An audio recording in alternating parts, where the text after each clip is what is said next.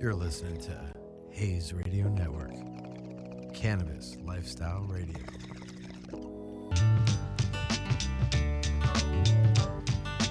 Early in the morning, rising to the street.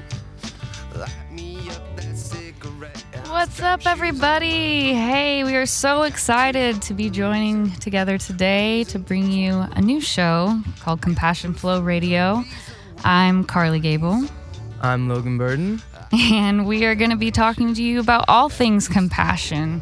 Um, we're here to open up your minds to the world of compassion, and we're going to do that by bringing on a couple different types of guests. So, let's tell you about the types of guests we're going to be bringing on. Get into it.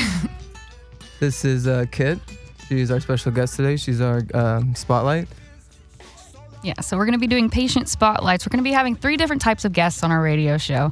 Um, so we're going to be doing patient spotlights. We're going to be talking about people who have overcome real adversities in their life, had found real solutions, and we're going to be talking to them about the things they've done and trying to bring hope, show people that there are options out there. What other kinds of guests are we going to have, Logan? Um, really, just any guest that has anything to say about the cannabis community, um, anything that's going to be really dealing with compassion, helping others for you know little to nothing, um, just really helping people to do good and be altruistic. I mean, Yeah, so we're about. be we're to be bringing brands on. We're to be looking at companies who really have put compassion as their mission. Um, and then we're also going to be looking at like, you know, policy, like what are the laws around compassionate care right now? What laws are still needed? What's really going on? So we're going to keep you guys in the loop of all of those things. So without further ado, our first episode, we're going to be doing a patient spotlight. So this is Kit Livingston. Hello. Hey, Good to be here with you. thank you for being here with yes. us. Yeah. Thank you so much. Appreciate it. Kit's an incredible woman. She has an incredible story to share with you guys, and I'm just really, really excited to get right into it. So, um, yeah, why don't you just tell us about what has brought you here? Where where did you your journey start? Well, I was invited to talk about my cancer journey, actually. And that started in September of 2015. I'd gone to my well woman exam, my annual. I hadn't actually been there for a couple of years and decided it was time to check back in with my general practitioner. And as she was doing an exam, she discovered a tumor in my left breast. And it was actually so big that she gasped. And I hadn't done any self exam, which is a really good nudge for all you ladies out there. It's really important, and men, Yeah, actually. You really do need to learn how to do a self exam. So she um, sent me for an ultrasound and discovered that I had a tumor. And um, the next thing that they scheduled, obviously, was a biopsy and um, found that I had a very aggressive form of breast cancer. And they wanted, this was on a Friday when I was told about the aggressiveness of it, and they wanted me to start chemotherapy on Monday, actually, because the tumor at that point was three centimeters, so it was already fairly large.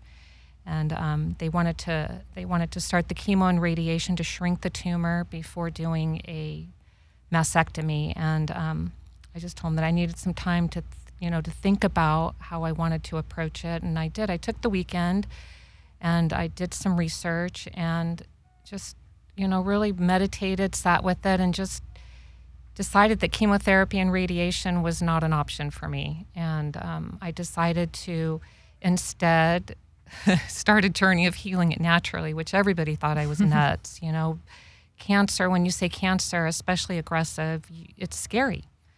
Um, but I started um, to feel actually comfortable when I started reading about the different options out there. And um, to back up, my girlfriend um, had died from esophageal cancer at 36 years old. And I remember um, thinking, watching her go through that journey, thinking to myself, gosh, if I ever get cancer, I'll never do chemotherapy because um, it just didn't do her any good. She had died within a year of being diagnosed, and she had three small children. It was devastating, and she was so young. So I decided there had to be a, you know, an, you know, a different way. And when she was diagnosed, I started doing research actually, and um, I felt when I w- you know when I got cancer, I you know I felt confident that I could do this holistically. So I got to work. Um, I put together a protocol. I started juicing. I read about coffee enemas and how beneficial they are um, for detoxing the liver. And um, I started doing two of those a day um, and um, just other dietary changes, especially, you know, switching to a raw food, primarily raw food diet, eliminating dairy, you know, all the things that they tell you you should eliminate when you're doing a detox. And um, after a couple of weeks of that, um, we had heard about a clinic down in Mexico, Ensenada, that um, treated stage one and two cancers. And we made an appointment and we drove down to Ensenada and met with the microbiologist there. And um, he had told me, well, your cancer, your cancer marker is at 15.6, he said. And um, he gave me the treatment plan. It would have been an intravenous feeding of vitamin C, Laetrile, DMSO. And I'd already researched that. I knew that that was the right treatment plan. And, um, but we had obligations back in the States, so I couldn't start right away. So we came home and I just continued with my treatments. And a month later, um, drove back down to Ensenada to start that eight week, eight, it um, was an eight week treatment, he told me. And he said, But since you've been gone a month and I haven't seen you in a month, I want to take your blood again to find out where you're at. And this was so, so awesome, guys. He said, um, he was blown away. He said, Your cancer marker dropped to 11.4. He, he asked me, He said, Did you start chemotherapy? Are you doing some kind of form of conventional treatment? And I said, No, I'm not. He goes, I have never in my career known anyone to reduce their cancer marker. And he asked me, What have you been doing? He said, Would you share this with my other patients? So at that point, I felt really confident that what I was doing was working. Right, yeah. and proceeded to um, do the cancer treat- treatment with him, and it dropped to um, eight. Started at five, you know, fifteen point six. I got it down to eleven point four, and then with his treatment for five weeks, I got it down to eight. He said that would indicate that the cancer is no longer active, Wow. and that was in um, that was the beginning of January, and then in April I went and did a thermography, and the thermography showed that I had. Um, that the cancer had infiltrated my lymph nodes and that the cancer was active. So we drove back down to Ensenada and I said, You know, I just need you to help me. What do I do now? Because the tumor was so big. And when you're treating a cancer tumor naturally, right, the goal is to reduce it to a point of a lumpectomy. Of, you know, that's the worst case scenario, but really you're trying to get rid of it. Your mm-hmm. body is designed to take anything that's not supposed to be there and break it down and eliminate it right? But with the tumor being incredibly large, I got scared. Yeah. So, and he even said, I think at this point you just need to start over. You need to go have a mastectomy, have it removed, and just you know a you know a reset. And that resonated for me. So, we went home, and in May I had um, a mastectomy, had it removed, and you know the reconstruction surgeries that followed. I definitely didn't want to do implants because you know I didn't want my immune system to be distracted trying to take care of this foreign substance in my body. So I just um, did the best I could with what I had, and um, ever since then, um, well, since I had the reconstruction, they wa- then wanted to put me on tamoxifen, and I thought, well, let me research that and see if there's an alternative for that. And when I read the long list of possible things that could happen with tamoxifen, I decided that I didn't want to do that. Yeah. But I came across this blog. It was really informative. And she had mentioned um, in her blog something about leaky gut and the symptoms of leaky gut. And I thought, oh, wow, that sounds like I could have leaky gut. And that's when I decided, okay, well, let's figure out what caused the breast cancer. Let me back up here. What actually caused me to get breast cancer? Right. And I started connecting the dots to my health history, my health story, and discovered that it really originated from a condition called gut dysbiosis. So I want to stop you right there for a second. Okay. So let's back up because this sounds like this is a journey and a process of things you had to do all on mm-hmm. your own. So from your your actual doctor, I mean, did you have any No. support? No, I didn't because everyone that I went to go see, I, I even went and saw a naturopath, and she wanted me to do chemotherapy. So I really did feel like I was on my own, right? I didn't really have any support. My general practitioner was very leery. She was very worried for me. Um, so no, I, I created a protocol all on my own. And I did that through research. There's a great docu-series out there called The Truth About Cancer, and it's a nine-part series. I watched that three or four times, I think, and they interview a lot of different doctors who specialize in natural medicine and healing chronic illness like cancer. So I gleaned a lot of really helpful information from from that and just my own research and applied actually what resonated for me, right? We all know what our body needs if we just listen, if we just tap in. And whenever something resonated for me, like, gosh, that just sounds like that would work for me, I applied it, right? Yeah. And that had to do with the supplements, the coffee enemas, even because even when I was reading about that, I'm like, what? coffee enema? It just sounded so foreign. But I did it and it and it had a tremendous impact. So I mean these things they work and they're inexpensive, Mm-hmm. right? Right. Yeah. well, and I think you make a really good point because you're talking about really having to get back in tune with your own body and have a conversation and see what's going on. And I think so many people are kind of out of touch with their bodies nowadays. Um, we- Especially because, you know, inflammation, it really affects the brain. But two, cancer is just so scary. They just want it taken care of, they want it gone, Right. and they'll do whatever they can just to restore their health, not realizing that chemotherapy is a poison. It's designed to kill all the cells. So once you've depleted all the cells, good and bad, Right. in your system, what do you have then to support your immune system for healing, right? And thing that I don't think they make really clear about chemotherapy is it doesn't kill the stem cell of cancer. So Can you once explain you a little bit more with well, that? there's the stem cell of cancer that just lives on, you know, and um, they've got this one therapy out. I just read about it the other day where they treat the patient with insulin before they give the patient chemotherapy. And what it does is it opens up the cell to receive that sugar, the insulin, the faux sugar, and that way the chemotherapy can get in the cells and then kill the stem cell. But just plain chemotherapy, it just doesn't really do Fully anything. take so it out. yeah. Yeah. Yeah. So so once you've killed all all your good cells and bad cells, you don't have an immune system then to help you heal. So and the stem cells can just bring it right back. the stem cells are there. It you know it just when I think about it, it's like an alien ship just Yeah. over there, just lying dormant mm-hmm. until the system then because tumors actually is the immune system because cancers are actually a natural part of our biology, right? And they only start multiplying when something has gone awry, right? And for me, it was gut dysbiosis that then led to leaky gut, right? And there's actual documentation on the PubMed, the government website, showing gut dysbiosis linked to breast cancer. Wow. So for me, it was me. I just wanted to figure out what what I was doing, what was going inside my body that allowed cancer to advance. So I just took a, um, I just, you know, decided to take a look at my health history, and I literally traced it all the way back. And I figured out by reading, obviously, and getting little hints that from here and there that it was gut dysbiosis. And since I've healed my gut, my health, I can't even begin to tell you how much it's improved. I Wow. mean, it's amazing. So the so for me, it was never the focus about the cancer. It was what's going on, and why did it advance. Let me go heal that.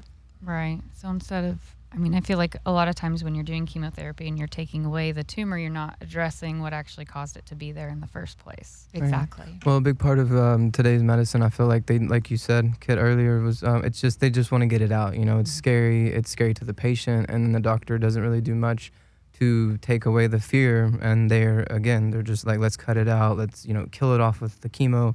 Um, and like you said, there's nothing left after doing those things to help your immune system. And if you're already struggling from something like cancer, and now they're going to make an incision, and then we're going to cut this off of you, your body is just like you said, being thrown further into a state of disarray. So. Absolutely. That's exactly what's going on.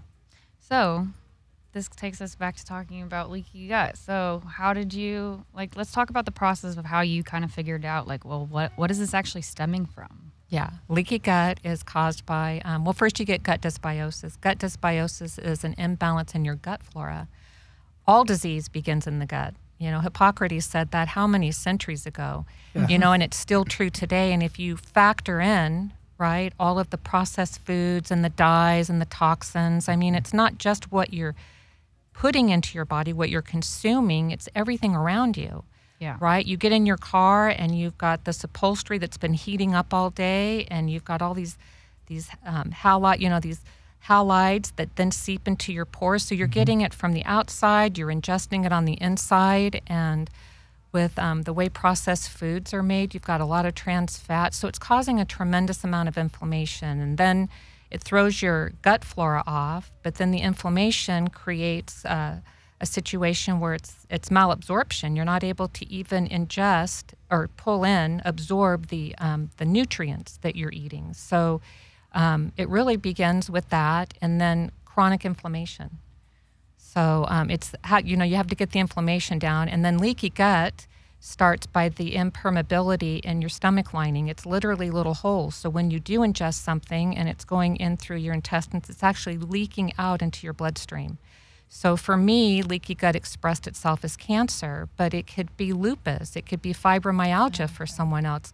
Another form of inflammation, essentially, just Exactly. Chronic got you. disease. Right. So it just metabolic disease wasn't even a word until the 1970s.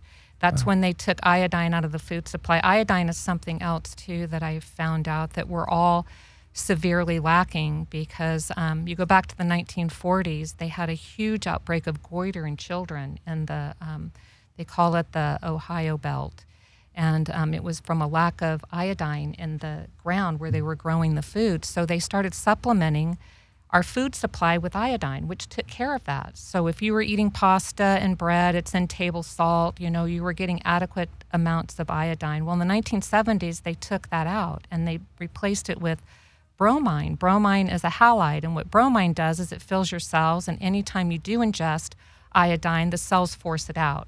So we're all severely lacking in iodine. And since the 1970s, prostate, breast, breast cancer, thyroid cancer has been on the rise and being diagnosed today at pandemic proportion. yeah. Wow. Right. So there must be a link. So yeah, there. I mean, there definitely is. And um, another thing that they did around the 19, I think it's the 1970s, was the fat-free craze, right? Where Yeah. where they said don't eat fat, it causes heart disease. Well, they're now finding out that that's not you know necessarily the case. And since then, Alzheimer's. Think about it. Dementia mm. has been on the rise. Being diagnosed at, pan- I mean, they're making places for people to go live for Alzheimer's and dementia now Right. because there's so many people being diagnosed with The it. Well, community of it, even. your Yeah. brain is 60% fat. Your brain needs what it is, right? So, in order to be healthy and to thrive, it needs fat. And they told us to stop eating fat because it was causing heart disease. So, if you're not um, getting the right amount of fat, then you're predisposed for some kind of brain illness later in life, even earlier now. I mean, young, you're, it's getting people are younger and younger that are getting diagnosed with Alzheimer's and dementia. So, It's amazing. I mean, how everything in our environment, our diet, all these things can have such profound impacts on our health, and yet we don't have doctors having these conversations with us when we have these problems come up. We don't have the conversation of what are these toxins in my environment that could be contributing to this problem that I have right now. Um, it's just it's really lacking. So thank you for coming here today and um, and talking. Like I'm really excited to really get into maybe some of these things that you found, um, the different treatments that you've used, and any any type of regimen um, that you put into place. Things that other people can then you know go and research these things and, and try to put some things into place for them to see if they can find help. Well, and it's too like I mean, there's always a balance, um, at least in my opinion, of the health side of things and then the scientific side of things. Like you eventually went to see a microbiologist instead of like you know, say a surgeon or a general practitioner. So it's like where do you draw the line that this has now become a more cellular level scientific disease or issue versus you know your regular everyday I can go to the doctor and take care of this. Um, the conversation, like you were saying, Carly, needs to happen between you know the heads of the medical field and then the heads of the science field and they need to get on the same page Mm-hmm. and i feel like that would help tremendously just you know even get a little better of a grasp on what's actually happening and things that we can do to really help. reduce inflammation that's maybe not cutting it out or blasting it with chemo you know like you like kit was saying really truly tracing it back finding out what started it and then you know alleviating the things that you were doing that were causing the problems in the first place So, did you do any traditional therapies alongside of the holistic no, stuff? none Wow. at all. I haven't taken any pharmaceuticals. Um, so impressive i mean honestly It's a stubbornness too. I mean, just like I met with um, a doctor that I do work with, he wrote a book about healing your thyroid naturally, which is why I went to go see him initially. And then when I got cancer, he's um, he's very open minded and kind of help. You know, you know, it helped to go talk to him and tell him what I'm doing. And he actually asked me the last time I saw him if I'd be willing to consult with some of his patients. He called and asked if he could refer um, a woman who he was treating that was diagnosed with cancer. She could call me Wow. right? So he's a huge proponent of natural approach. He does um, prescribe pharmaceuticals for things that he really thinks can help. Um, but yeah, most doctors um, are not given any nutritional training. I think I read that they get four weeks total of nutritional training. What they're primarily trained to do is write prescriptions. There's a symptom, write a prescription. Right. So it makes sense why that's what they're primarily doing. Yeah. No, definitely. So let's let's get down to um, I guess some of the most important things that you found um, to help in this process. So I know you mentioned iodine. I know you mentioned the gut. Like what what steps did you take to um, address the iodine deficiency? Let's start there. So iodine, when this was before I realized I had um, leaky gut. Um, so when I read about the oh, I had such a great experience with this iodine, um, just a true experience. Um, I came across a book called The Iodine Crisis. There's a website called breastcancerchoices.org, and it's written by a woman named Lynne Farrow, and she had had breast cancer. She discovered the iodine deficiency epidemic that's going on, and she um, wrote a book, but she also provided a protocol. So I started on that right away, and um, it did warn that you could have side effects, right? You have to take supporting nutrients with it. You can't just start taking iodine. You have to get the supporting nutrients so that your body's supported as you're going through that detox phase. And it was right when um, I went to, no, I think I'd started the treatment in Mexico for a few weeks. I left to come home. To, and then we drove back down, and that's when I started it. Was right in the middle of my treatment in Mexico, and I started feeling really sick. Like I never get sick outside of the cancer debacle. Mm-hmm. But other than that, I have this really strong immune system and I never get the flu or a cold. And I started feeling really lousy. And it dawned on me it was the iodine. Mm.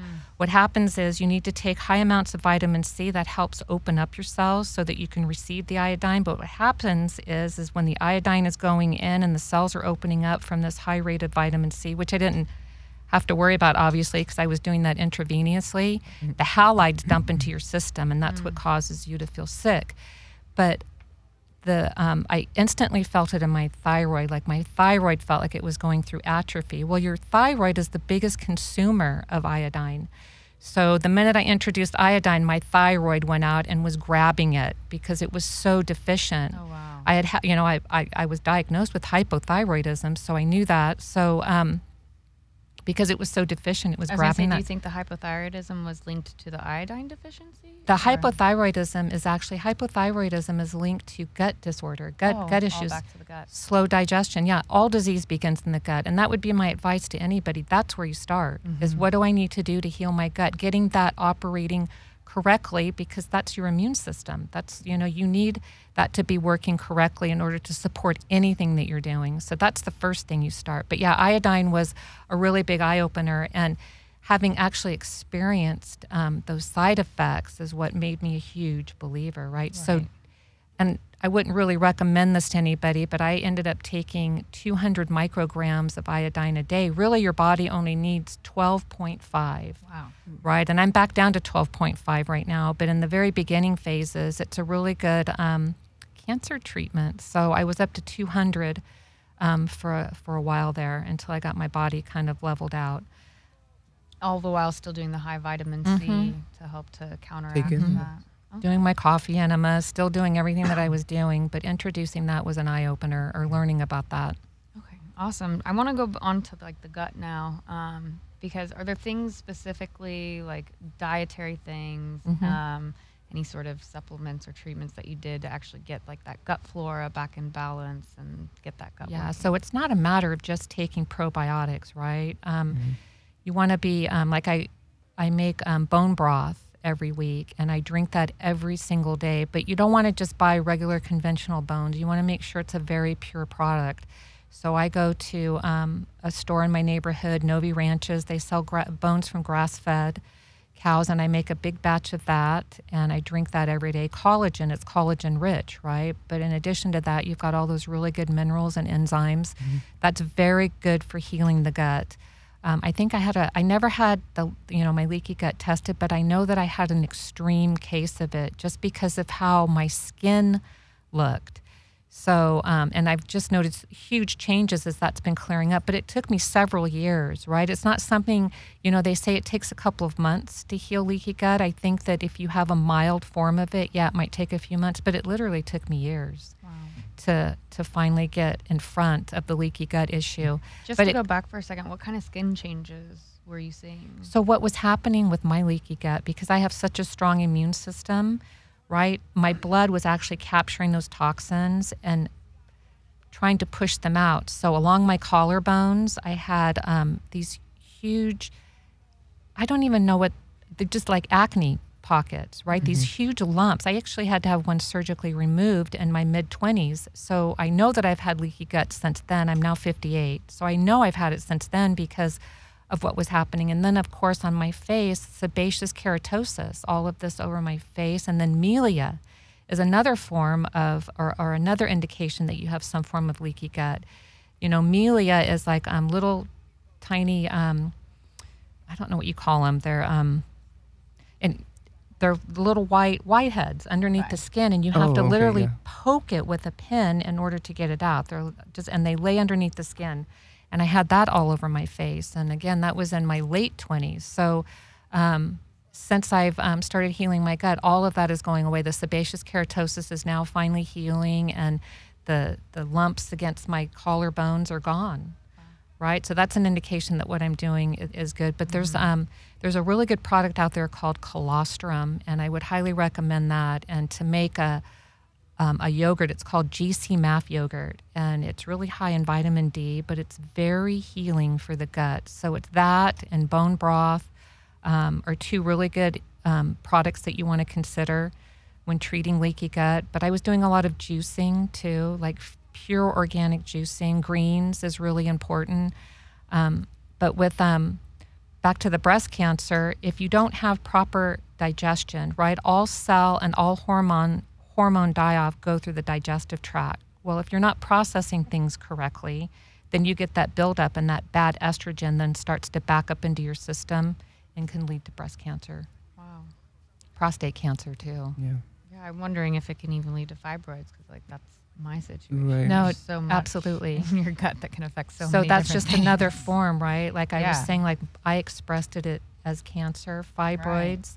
Um, iodine would really help you, Yeah, Carly. and we're seeing so many women these days that are having these reproductive issues that are having fibroids Mm-hmm. and things like that come up and and again the doctors their first thing they just want to get it out they just want to remove it they want to cut it out they don't talk to you about dietary things they don't they don't talk to you about anything Well, in Western medicine, that is the solution. You know, we don't study it like the Eastern side of the world does, where they look at it more holistically, more naturally first, and then if there's nothing that can be done, then they progress to a more invasive form of, you know, maybe surgery or you know, chemo, something like that. So, like I said, I, I just I wait for the day that the blending of the Western Mhm. and Eastern medicines finally meet in the middle. yeah I so really patients can have like all the tools in the Yes. toolbox available Yeah. to them rather than and not feel biased like or feel like your doctor's biased you know that's frustrating coming in as a patient needing help and then you're having to advocate for yourself Mhm. almost in a sense arguing with the doctor about how you're trying to treat your own body so yeah, if not for that multi-trillion dollar pharmaceutical industry, we might Yeah. be a lot further along than we are.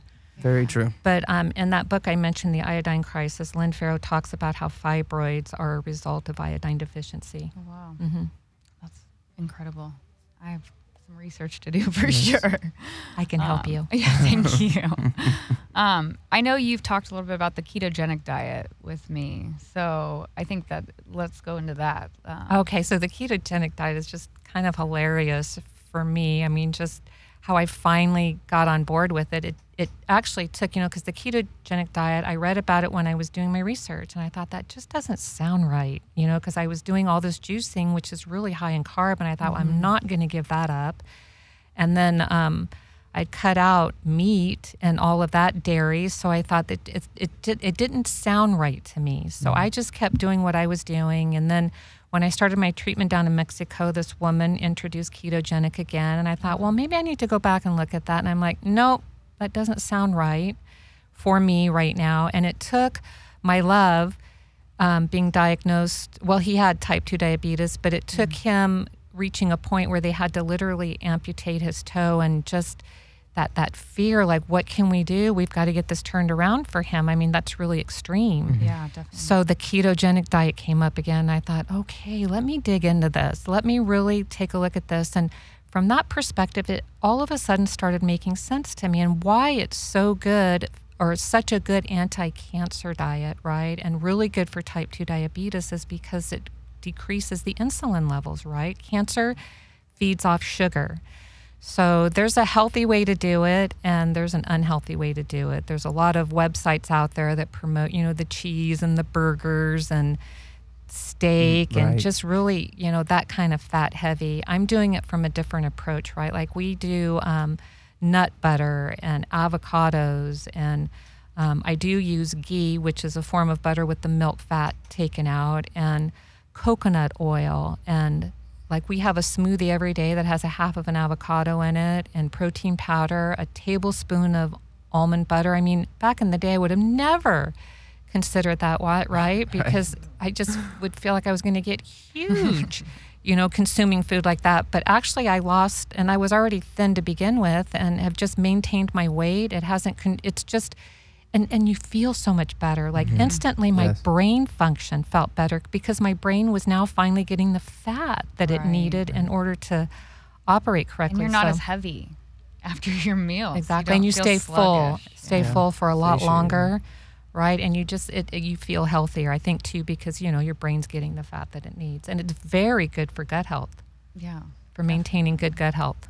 Well, and I, interestingly enough, we met somebody recently who said you can do the keto diet in a vegetarian way.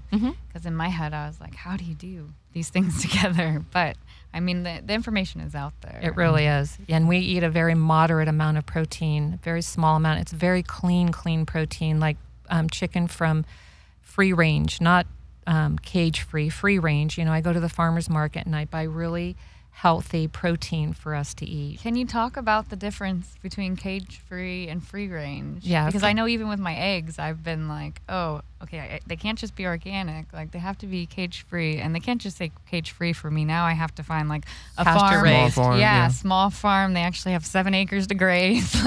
Exactly, and, and and I mean, and that is the difference. Cage free means that they put them in a huge warehouse, and they're and they have to cut their beaks so that they oh. don't poke each other to death.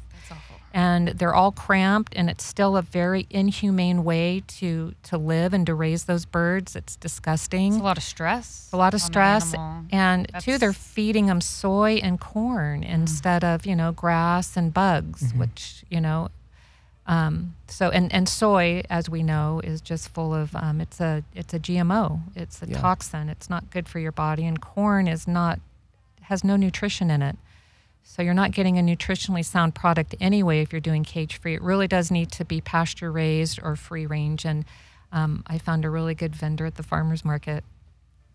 Yeah, well, and that's so it's hard to find some of these things at your regular conventional grocery store.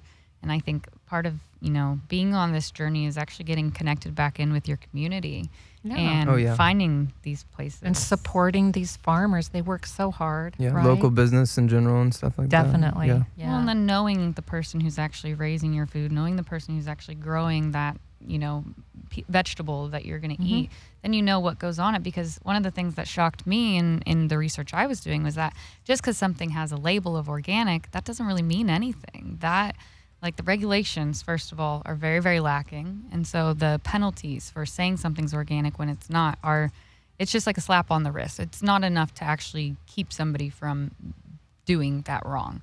Um, and then aside from that, just because it's organic, well, there can still be organic, like natural chemicals that are on there, and Right. those things can still have a bad effect on your body. So, Yep. like, we just started a garden at home, so that we don't like we know what's going on it. you Yeah, know? raised The garden way bed, so it. there's yeah, totally no chemicals, nothing added, only what we're putting into it. So Yeah, absolutely. The best way to do it is to grow your own if you can. yeah, even I mean, I wish we had enough land to have you know a few chickens grazing around, to be honest. But No, definitely. But when you when you can't, then like like how did you find your farmers market? So it's it, it's a local. They're there every Sunday, and I just walked around and um, went to the organic. There's some there that are you know, don't show organic, but they'll say they're pesticide free. That wasn't good enough for me having cancer. So I go where they have the certificate. They've got the Okay. certificate by the state of California that shows that they're organic. I didn't know there was a certificate. That's Mhm. okay. Yeah, it's it, it's very expensive. So some of the farmers there, I mean, bless them, they can't afford to pay. I think it's like Right. seven thousand dollars a year to pay for that certification. So some of them just simply can't afford it. It's they can barely afford to be there selling their goods, and they work really hard. But um, for me, it's important that it be certified, right? I think that you could be safe with somebody that says no, it's pesticide free, and the way you can tell is if there's holes in the leaves of the products Interesting. you know because that those bugs are getting on there and did you know that actually holes in the leaves of like your spinach or kale are actually more nutrient dense than if they didn't have the bug holes on them because it's activated the dna in that plant. I'm gonna say the stress Really? probably helped. Yeah. yeah, so it actually, actually creates makes a more nutrient dense That's product so interesting. which is kind of crazy because that's why they went conventional to begin with because they wanted everything to look pretty right. so they had to get rid of the bugs but then the bugs are what causes it to be more nutrient dense It's- crazy that we care more about how something looks than what it's actually doing for our Mhm. bodies Yeah. until you're the person who's having this effect in your body and then all of a sudden this perspective just totally shifts and changes exactly yeah well i mean talking about perspective i mean everything that you've been through like how has this changed the way that you look at things and the environment and what you allow into your body it's completely changed it. I was I was pretty much organic. Um, you know, I really kind of adhered to an organic approach before I got cancer, but I it was crazy to me how incredibly laxed I was, how much processed food I was eating. Like I mean, I certainly wasn't drinking sodas and I was buying everything organic, but not to the degree that I am now, right? Like I've cut out all processed foods and I only go to the farmers market. You know, I'll go to Trader Joe's as a fill-in for the things that I can't find. Um, and um, sometimes Whole Foods, but really I've just taken a much stricter approach at what I'm putting in my body, and the benefits have just been tremendous. Like I feel so much better. It really is. I mean, the minute you change your diet and you heal what's going on inside of you that's causing all of these little, like candida, like these women who are having chronic, you know, yeast infections, that's your body telling you you have a candida overgrowth. And just because you clear it up in that area doesn't mean you've eradicated it. Like a candida cleanse can take several months. And once you have candida, you really have to go through the process and get that cleared out because it can create havoc in your system. It creates a biofilm, inflammation, um, and then it can start expressing itself as eczema, you know, the toenail fungus. All of that is a symptom that you've got an overgrowth of candida at a, you know, at a dangerous proportion, and you got to take care of it. And there's supplements out there to do that, and and and you got to get serious about it. Yeah. Candida is probably one of the leading causes of um, a lot of the ailments that we're facing. That's the precursor. That's where it kind of starts. Mm-hmm.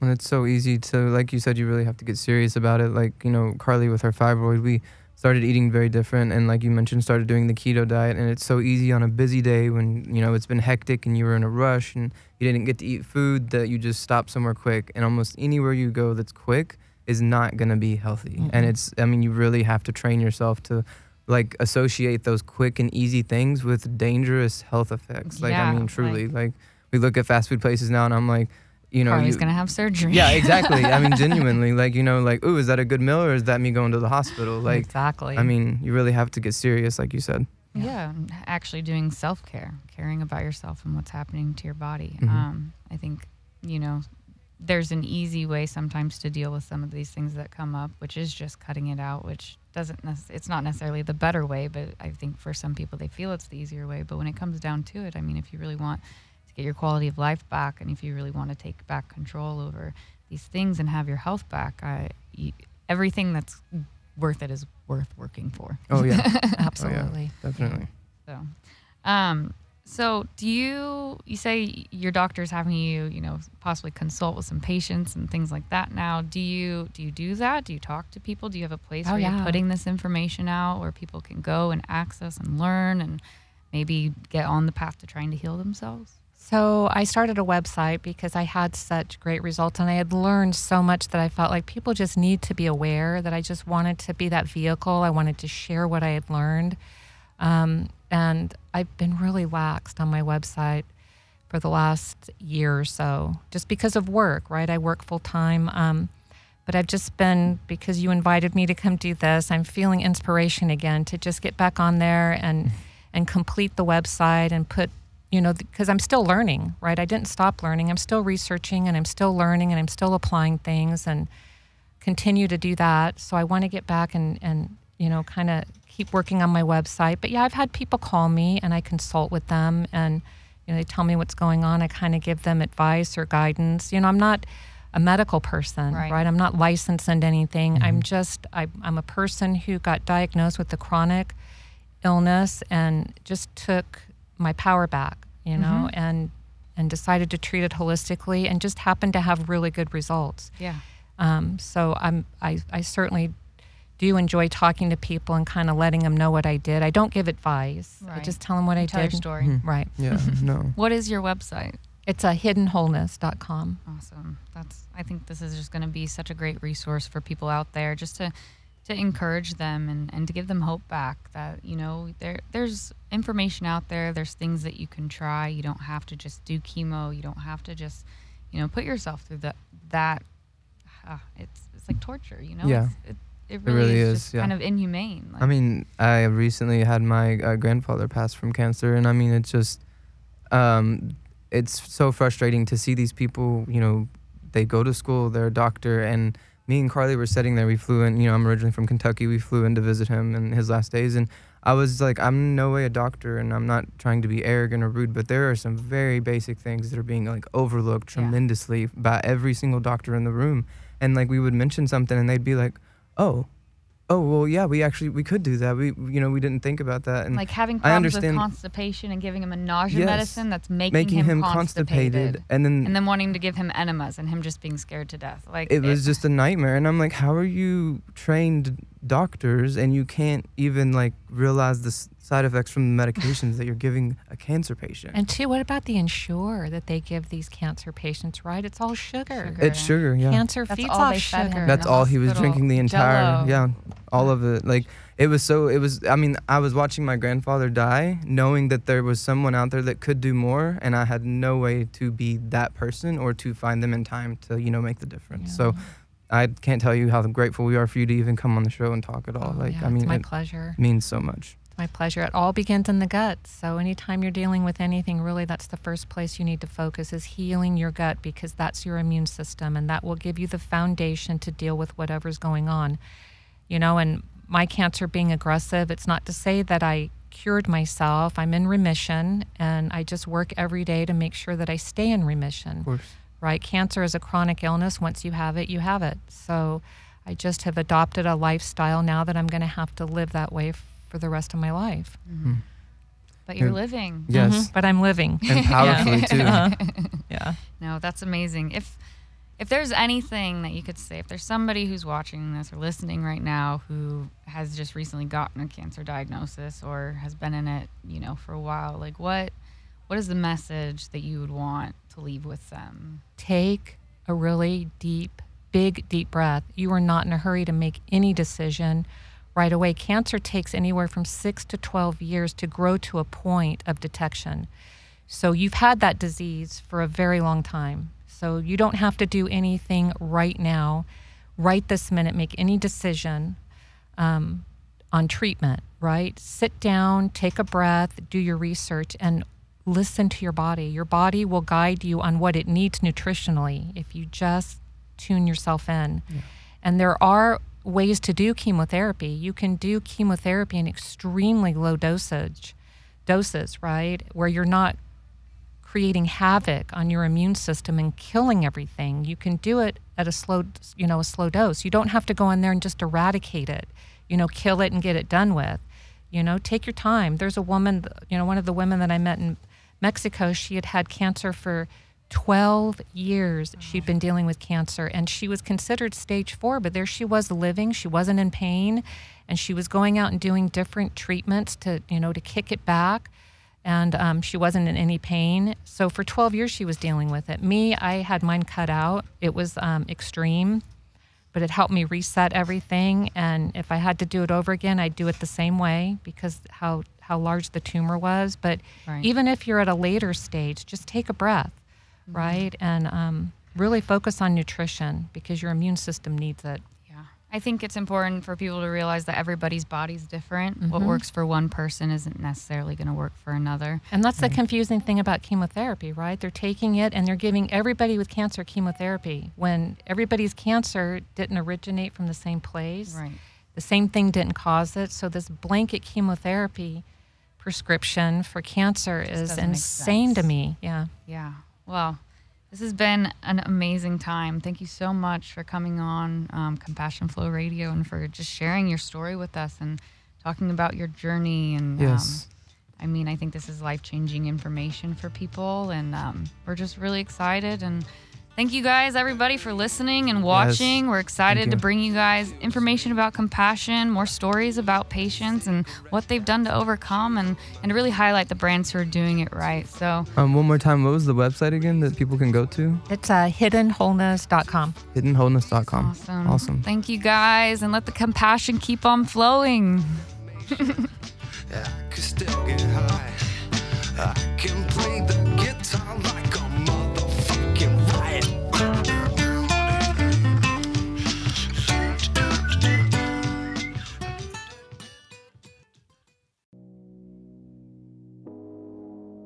You're listening to Hayes Radio Network, Cannabis Lifestyle Radio.